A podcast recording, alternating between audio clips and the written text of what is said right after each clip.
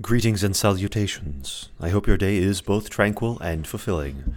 I am Athanasius, and welcome back to the podcast of the Boldly Immortal. Today, I'm going to be going through some note cards again, and you may remember the last time that I went through note cards, you may not. I believe the last time was uh, meditations on the nature of current social issues and the necessity of justification, um, talking about guilt and what it is and how it affects us. And so today, I'm instead going to be talking about a, bit of a different idea. I have a few somewhat disconnected note cards here with me. And so what I've been doing is, well, several things, uh, as usual. I've been writing down different ideas and just sticking them in note cards and stacks and the like. Um, this is something I was already working on. I was I was meditating on the beauty of writing and how awesome it is to just have things with your with your hands that you that you you know put onto a piece of paper that thoughts become real right? This was a previous podcast if you'll remember. Um, i'm having a hard time remembering it myself because it just keeps flowing into into itself. You know the idea fractalizes and becomes more real each time it gets reintegrated into my life. But in combination with this um, i discovered the, the beauty of fountain pens. And fountain pens are awesome because they have actual ink. You know, you have an actual ink cartridge, or you actually get to have to like draw in the ink for the pen. And so it's this fascinatingly beautiful tool that gives you access to quite a few uh, different strokes. You know, it, it, felt more natural to do cursive with a fountain pen, and, and many different uh, writing styles have simply flown off onto the page uh, because the fountain pen allows them to do it. So the combination of writing things down and enjoying the process of writing got me to experiment with different scripts and different ways of, of, of putting things onto paper. And then because that became enjoyable, it the, the thoughts became worth thinking and worth recording and worth meditating on because they eventually, inevitably lead to more thoughts.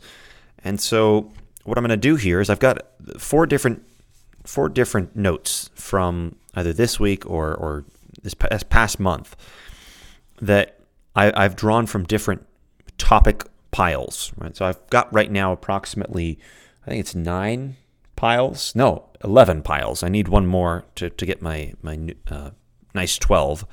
Um, but I have 11 piles, and so you know, it's it's it's a relatively stable with an instability at the end that is my own fault. Anyway, out of these piles, I picked four of them, picked some ideas that, that came out. And these in particular came out to me because um, they integrate a new script that I've been, been putting together, which is trying to write all the English letters, English alphabet letters, which we didn't actually get from us. We got it from Rome and Phoenicia, like way back. It's like it's an ancient script uh, that inspired our letter letters, you know, the alpha beta. Uh, that's Greek. Alpha and beta are the first two letters. That alphabet inspires the way we wrote ours, but we've we've adapted it quite a bit since then. If you look at ancient Roman texts, uh, first of all, they're all written in capital letters because lower cases didn't exist, and then second of all, they're they're well not quite what we use. They're a little bit different. So I thought, all right, I'm going to create a personal script. I'm going to reinterpret it and try and write every single letter in the English uh, alphabet using no more than three strokes. Um, and let me tell you, that was that was a fun little exercise, fun little experiment. Um, I've now got this massive triangles and you know weird geometric shapes on my on my paper, and I stare at the triangles, and they speak to me. Now that sounds weird, but if I look at the cursive one that's just on the other side, it's I look at a bunch of strokes on a page and they're speaking to me, my own mind. So either way, it works. It's just one is curvy and one is not. Uh, and the one that's not is not because I chose it not to be. Um, and there's some interesting things going on with that. Um, I recently looked at the Hebrew alphabet and it's very interesting because it seems like it's actually designed that way except around the the specific sounds. I, I look I look forward to, to studying that more. but before I get too lost and on tangents, these uh, I have three scripts or three three note cards with this script applied. And so they just jump out because in the midst of paper to see this writing, it's it's very visceral and it, it just jumps out at my face. And then I have one piece that is that I'm going to start with actually. And I may not even get to all of these, but just in terms of meditations, it seemed like a good place to start. And and it's in cursive because it was an older it's an older note and it's an older note that's been worth carrying holding on to. Um, and it's older by like a month and a half. Um, it's not an old note, but it's a it's a good note. And the note says the following: The tale you're crafting in your life and mind is more interesting than any you're absorbing, by far. I'm going to repeat that. The tale you are crafting in your life and in your mind is more interesting than any you are absorbing by far. And my instinct right now is to tear that piece, tear that note to pieces, um, but it makes a good uh, header for all my dreams about the future. That, that that goes on like the plans for the future pile and reminds me what's going on, reminds me what I'm doing in life. That that all the stories that I absorb from other people are just that. They're stories. And frankly, they're not nearly as epic as what I get the chance to live out. If I really truly look at what what I'm crafting with my own narrative, with my own time. S- suppose I do what I did yesterday or the day before. Let's I think it was the day before, and I went outside. And I went outside and I actually looked at what was outside. And I, I did this, yeah, it was two days ago. I went for a walk and I stared at the trees. And whenever I passed a tree, I looked at it. And I didn't ha- didn't spend too much time on it, but I looked at all the trees. And let me tell you, trees are fascinating. Trees are absolutely fascinating things, and each one of them has a story. Many of them, many of these stories, many of these trees are older than than I am. And and they tell a story of the energy of the earth. You know, think about a lightning bolt, right? I don't know if you've ever seen lightning. I've probably talked about lightning before, but if you've seen lightning captured in glass, you'll see that it is it is a fractal pattern that, that spreads out um, in into a dispersion, and each tendril slowly finds a, a path that has not been carved out previously, and and then they well, they they release their energy in that way. And it's it's fascinating to, to look at those glass discharges of of electricity. You know, they're beautiful artwork, but then to compare it to a tree, because a tree is an energy discharge, but it's a it's an energy discharge according to a very specific pattern, according to a very specific blueprint, as given by the seed of this tree. So the seed is the blueprint, it's the design instructions for how the energy of the earth, the water, and the air come together using the power of sunlight to grow. And it grows like underneath the ground, like as a shoot. It doesn't even need sunlight. It just uses the resonant energy of chemical uh, reactions around it.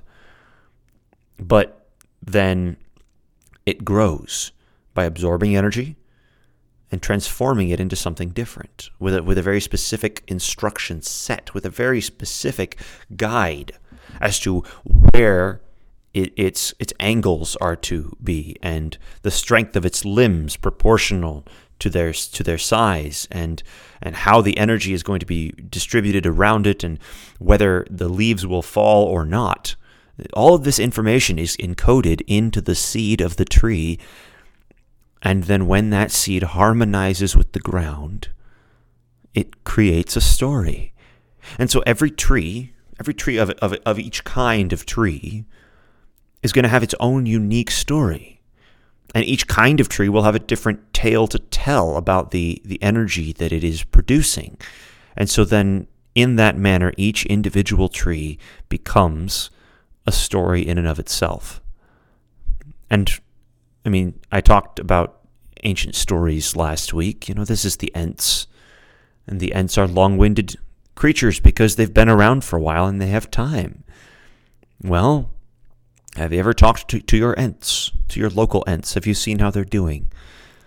Now, don't, I wouldn't recommend going out and actually talking to the trees. It looks a little bit weird. But simply walking out my door and staring at trees for 20 minutes in the cold when they are leafless and therefore the energy is laid bare, right? For, for it to display to me so that I can technically understand what the earth is like here. Simply doing that was a more valuable use of 20 minutes than whatever media I could have consumed, whatever other story. When it compares to actually reading, let's say, Tolkien's works about the Ents, well, going outside and actually embracing it is my life. It's reality. It's the story that I'm crafting about who I am. And not just that, it's actually affecting the, the world out there. When I go out and look at the trees, I'm affecting the trees. Now, part of that is chaos theory, part of it's just basic biology. You know, when I'm breathing out near a tree, well, it's going to, you know, take it's going to take advantage of that. It's going to put that to good work. The grass around me will do the same thing. When you go outside, you affect the world around you. And the world around you, the world outside your, your door, is so much significantly more complex than we ever could imagine. And the lie of the modern world is that that those complexities don't matter. I, I once thought how how tedious and exhausting it would be to categorize each blade of grass in a field. How much time that would take. I mean, imagine it from a programmer's perspective, if you can, trying to program not a generic algorithm for making grass, because you could do that, but to plant each seed and encourage it to grow independently so that each one in the wind would, would operate under its own unique conditions and would reflect the sunlight in its own unique ways, and that you took no shortcuts. Every single cell of that grass was, was simulated so that the whole organism could work together. You couldn't do that. You don't have the computing power. You could maybe get a small patch of simulating every single cell. But you can't, no computer on in existence could ever have that except reality itself. Except reality itself. Reality itself is the unveiling of that simulation, that that that essence. When you put all those seeds of grass in the ground, that's what comes out is grass. You couldn't, you can't fake it. When you go out and touch the grass, that's real grass, and, and it's, you know, well, listen to me, it's real grass. but, but you're affecting it by being out there and being with it as well. And that's, I would argue, a good thing to be there, to embrace the, the small complexities of, of the world around you and understand it. I'm not saying you have to go say hi to the grass every day. What I'm saying is, it wouldn't hurt to actually do it sometime and to think about the little dark corner that you've never actually looked at and to look at it not with the eyes that you've always seen, but to look at that grass with eyes that say, well, I maybe I don't know what is here, and maybe I should look at it again, and and take the time to actually think about whether I've learned everything I can from what I'm looking at.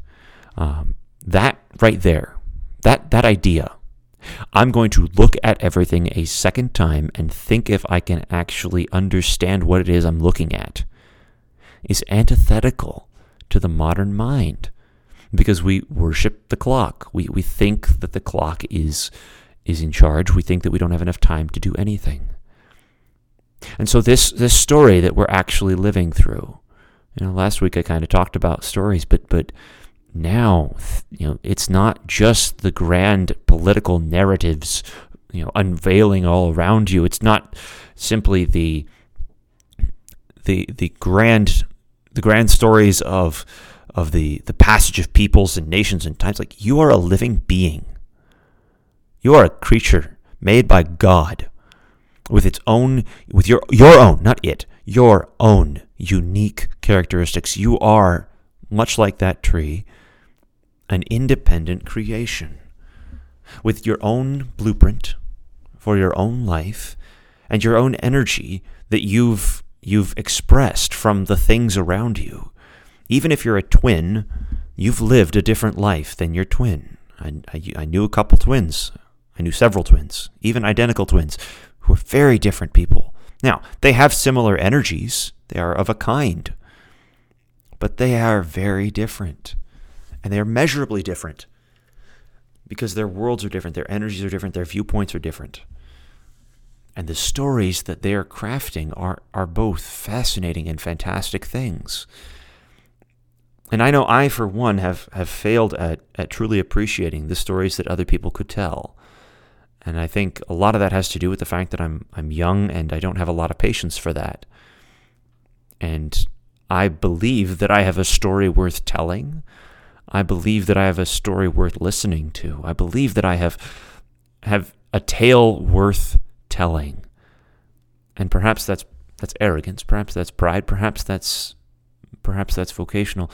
All I know is I am willing to condemn myself for not respecting the magnificence of the story of reality around me. And you know, we who believe that that story will go on forever, not in this form, but that there will be a new heaven and a new earth, that there will be a resurrection, that, that this story is the temporary side before I go to my rest. All the more reason that it suddenly becomes this fantastic tale. The deathless ones, how do they spend their time before the great sleep? before the great sleep that precedes the resurrection. What do we do with our days? And I'm not saying you have to go do great things. What I'm saying is meditate on that. You are an immortal being, and your story is is unraveling in this world of chaos, this brief blip, this insignificant, seemingly insignificant point in the grand scheme of all eternity is that particular place that God has chosen to place you in time, in His creation, right here, with all the people around you, in the place you are, with the trees around you being the kind of trees He deigned to have in your life, and the people more so, and the grass so. And all the other all the other living things and all the other non-living things and all the technology around you. It is only there by his most gracious will and he has given that to you to be the parts of your story and he's given you to be the parts of someone else's and he's crafting here one great and glorious narrative that transcends any narrative we could possibly tell and all of it is the work of, of, of our God, of Jesus Christ. Jesus Christ's work is not finished. I mean, this is the end of John. I suppose the world itself could not contain the books that would be written. No, they can't, because he's not done. Look at all the books that we already have, but think about the life you're living and recognize that it is just as astoundingly glorious as the greatest tale you've ever heard. The tales of heroes, of great men and pious women who dedicated their lives to doing what was right and laid them down honorably in decency and in, in harmony with God's good order. This this is the life that you have the power to lead, that you are leading now, struggling against the, the pain and the suffering, struggling against the, the depression and, and anger, struggling against the belief that your life is meaningless.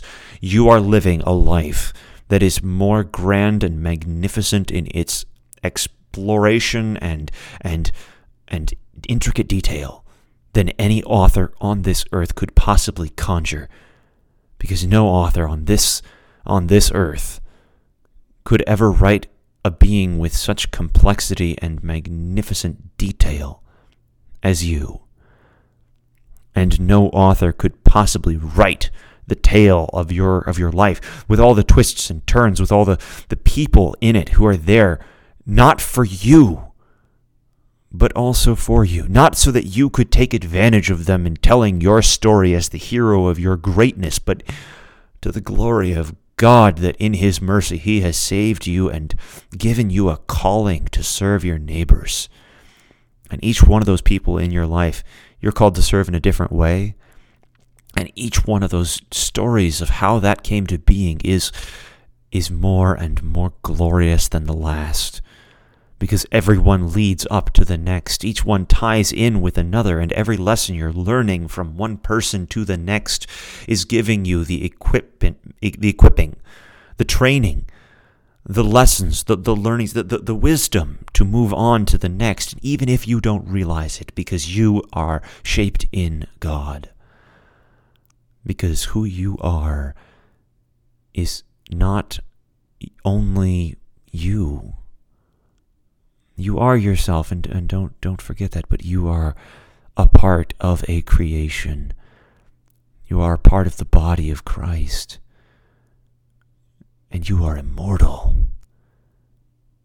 What have we to fear? What have we to, to worry on? What have we to be concerned about? What have we to be diverted from? In all of our entertainment, in all of our enthusiasm about the false stories, the false narratives of this dying world, this corrupt and, and, and evil land that we live in. We are, we are living a story so much more grand and glorious than any we could see. That what that oftentimes we need we need those stories to remember what it is that we are that we're doing. Don't hear this as me denigrating the author. No, the author has the, the, the solid vocation of inspiring us, of inspiring us to recognize what it is that we're doing. The true grandeur of this life that we're living comes forth in beautiful poetry from the, the pens and lips of the talented. And they remind us what it is that we're doing here. They remind us how amazing, how, how fantastical it is, how beyond belief these things we do are. But if we forget that, that we are living it, if we imagine that, that those great deeds and grand stories are only for heroes and maidens of, of tales of yore, then, then we lose then we lose respect. We lose we lose our grand heritage of being those heroes, of holding that office in our own lives for those who we love. We are their heroes. We are the ones who are called as men to valiant service, sacrifice, and death, as women to piety and love to the formation of, of good and wholesome community, to the nurturing of life itself, and the bringing into this world of another who lives another story much like our own, whom we, as parents, both men and women, have the opportunity to shape and guide and lead. What more glorious story could you possibly want? What are you missing? What is so dull about your everyday life that you feel the need to escape? There's nothing but your everyday life. And God be praised for that because read the Bible. It's it's a great life. We are in the great tribulation, waiting for the return of our King, the man who is Lord of all, who comes to save us from this vale of tears, to take us from this sorrow to eternal bliss. And we are the keepers of this small, dusty rock with water and words. We are here to hold it and to pre- proclaim the words that brought it into existence and their magnificent glory, and how the, the trees have been used by that very God, by that very word, to bring back the creation which by a tree fell once. And all of the trees are there for that. All the trees testify to that. All the words testify to that. What more glorious, what more glorious tale could you hope to ask for? Go outside and think on the trees. Because there's nothing else and everything else to do. I don't know if that makes sense, but I know that in terms of my story, my tale, my epic history, and, and the hero's journey I take from, well, from the first, it has been a magnificent story, and, and I don't need the dopamine kick to make it amazing the quiet meditations on the energy of this world, fallen though it is, can sometimes make for just as good a story as the others. So don't worry if you don't feel like your story is interesting or your tale epic. It is. And it is not because it can fit into a three hour video, but rather because it's real. Because you are a man. Even if you're a woman, you are a son of God. You are human. You are His creation. And we, as human beings, are something else entirely together. And that networking alone, that, that connection, it will take more than one lifetime to truly meditate and ponder. So, for my sake, I'm going to make the most I can of the life I've got. I'm not going to do it perfect, and far from it. I got a lot to work on, but I know what I'm working on now. And I look forward to ever recognizing the epic history the epic story that is life itself. One note card down, three to go. I'll catch you next time.